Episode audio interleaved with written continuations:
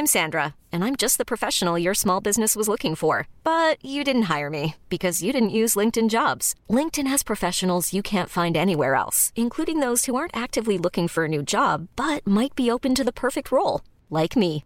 In a given month, over 70% of LinkedIn users don't visit other leading job sites. So if you're not looking on LinkedIn, you'll miss out on great candidates like Sandra. Start hiring professionals like a professional. Post your free job on linkedin.com/achieve today.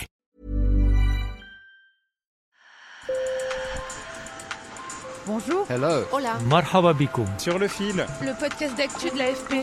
des nouvelles choisies pour vous sur notre fil info. Ce soir, c'est foot. Premier match des Bleus à l'Euro, le choc France-Allemagne. Et à Munich, les supporters français qui ont fait le déplacement sont en forme. Retour de l'euro, retour du public, tout ça. Ça va être excellent. Vous allez mettre l'ambiance Ah ben moi je vais, je vais casser ma voix, moi je rentre, j'ai plus de voix moi. Au boulot ils vont pas m'entendre.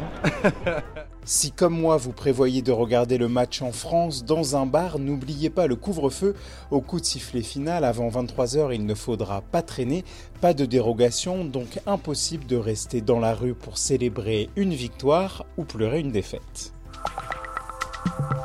En Hongrie, plus de 5000 personnes ont manifesté hier contre une loi qui interdit la représentation de l'homosexualité et de la transsexualité dans l'espace public.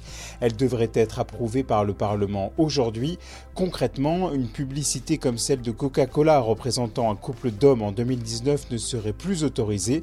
Des films comme Harry Potter ou Billy Elliot où l'homosexualité est évoquée seraient interdits aux mineurs.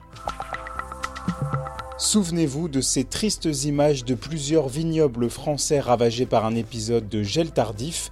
C'était début avril, après une période de grande douceur avec le bourgeonnement des cultures. Eh bien, le réchauffement climatique est mis en cause. Selon des scientifiques, il a augmenté d'environ 60% la probabilité qu'un tel épisode de gel arrive en période de bourgeonnement, et ce type d'événement risque d'être encore plus fréquent à l'avenir. Sur le fil. Aujourd'hui, on vous emmène près de la place de la Bastille à Paris, où un atelier un peu particulier accueille des immigrés artisans de tous horizons. L'association La Fabrique Nomade accompagne ces créateurs qui peinent à s'insérer professionnellement en France, leur pays d'accueil. Pourtant, les compétences ne manquent pas. J'observe régulièrement l'équilibre hein, du- ce que tu relimes pour être bien rond. Celui que vous entendez, c'est Nicolas Tapou, joaillier de la prestigieuse maison Chaumet. Régulièrement, il vient dans l'atelier de la fabrique Nomade à Paris pour prodiguer ses conseils aux immigrés artisans d'art auxquels l'association vient en aide. Joaillier, couturier, brodeuse, céramiste, la fabrique accompagne une douzaine de ces professionnels en provenance du monde entier et dont les compétences ne sont pas toujours reconnues en Europe. L'objectif, favoriser leur insertion professionnelle en les formant aux techniques artisanales du vieux continent Parmi eux, autour des établis en bois, il y a Emanta Kuragamaj, un Sri Lankais de 50 ans, joaillier de profession. Arrivé en France en 2016, il balade ses mains sur une petite plaque de cuivre, l'un des éléments de la future broche sur laquelle il travaille. Quand je termine de travailler sur l'un de mes objets, je me sens épanoui.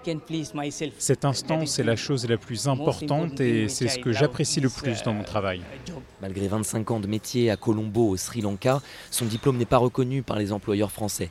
Ajoutez à cela la barrière de la langue, et Manta se rabat alors sur un métier alimentaire, trois ans en tant que pizzaiolo, avant d'enfin revenir à ses premiers amours. Pour son formateur, Nicolas Tapou, intégrer ses artisans, c'est l'opportunité d'un enrichissement mutuel. Eux m'apportent aussi euh, leurs techniques. Chaque pays aussi peut avoir des techniques euh, bien spécifiques euh, qui sont super intéressantes. En 5 ans, l'association affiche un taux d'insertion professionnelle de 76%, dont plus de la moitié dans les métiers d'art. Présidente de la fabrique Nomade, Inès Mesmar a fondé cette association en découvrant que sa mère, autrefois brodeuse dans la Médina de Tunis, avait abandonné son métier lorsqu'elle a émigré en France. Quand on a une histoire et qu'on a acquis un métier, un savoir-faire pendant 10, 15, 20 ans, c'est des métiers passion très souvent. Et quand on retire ça en sachant qu'ils ont déjà laissé beaucoup de choses derrière eux quand ils ont quitté leur pays, eh ben ça les fait perdre complètement euh, bah, ce qu'ils sont. Une passerelle vers l'emploi précieuse alors que l'artisanat tricolore manque de main-d'œuvre. Un rapport parlementaire rendu en septembre soulignait l'ampleur des progrès à réaliser pour favoriser l'insertion professionnelle des demandeurs d'asile et des réfugiés. Merci Thomas Gropalo pour ce récit. Sur le fil revient demain, bonne journée.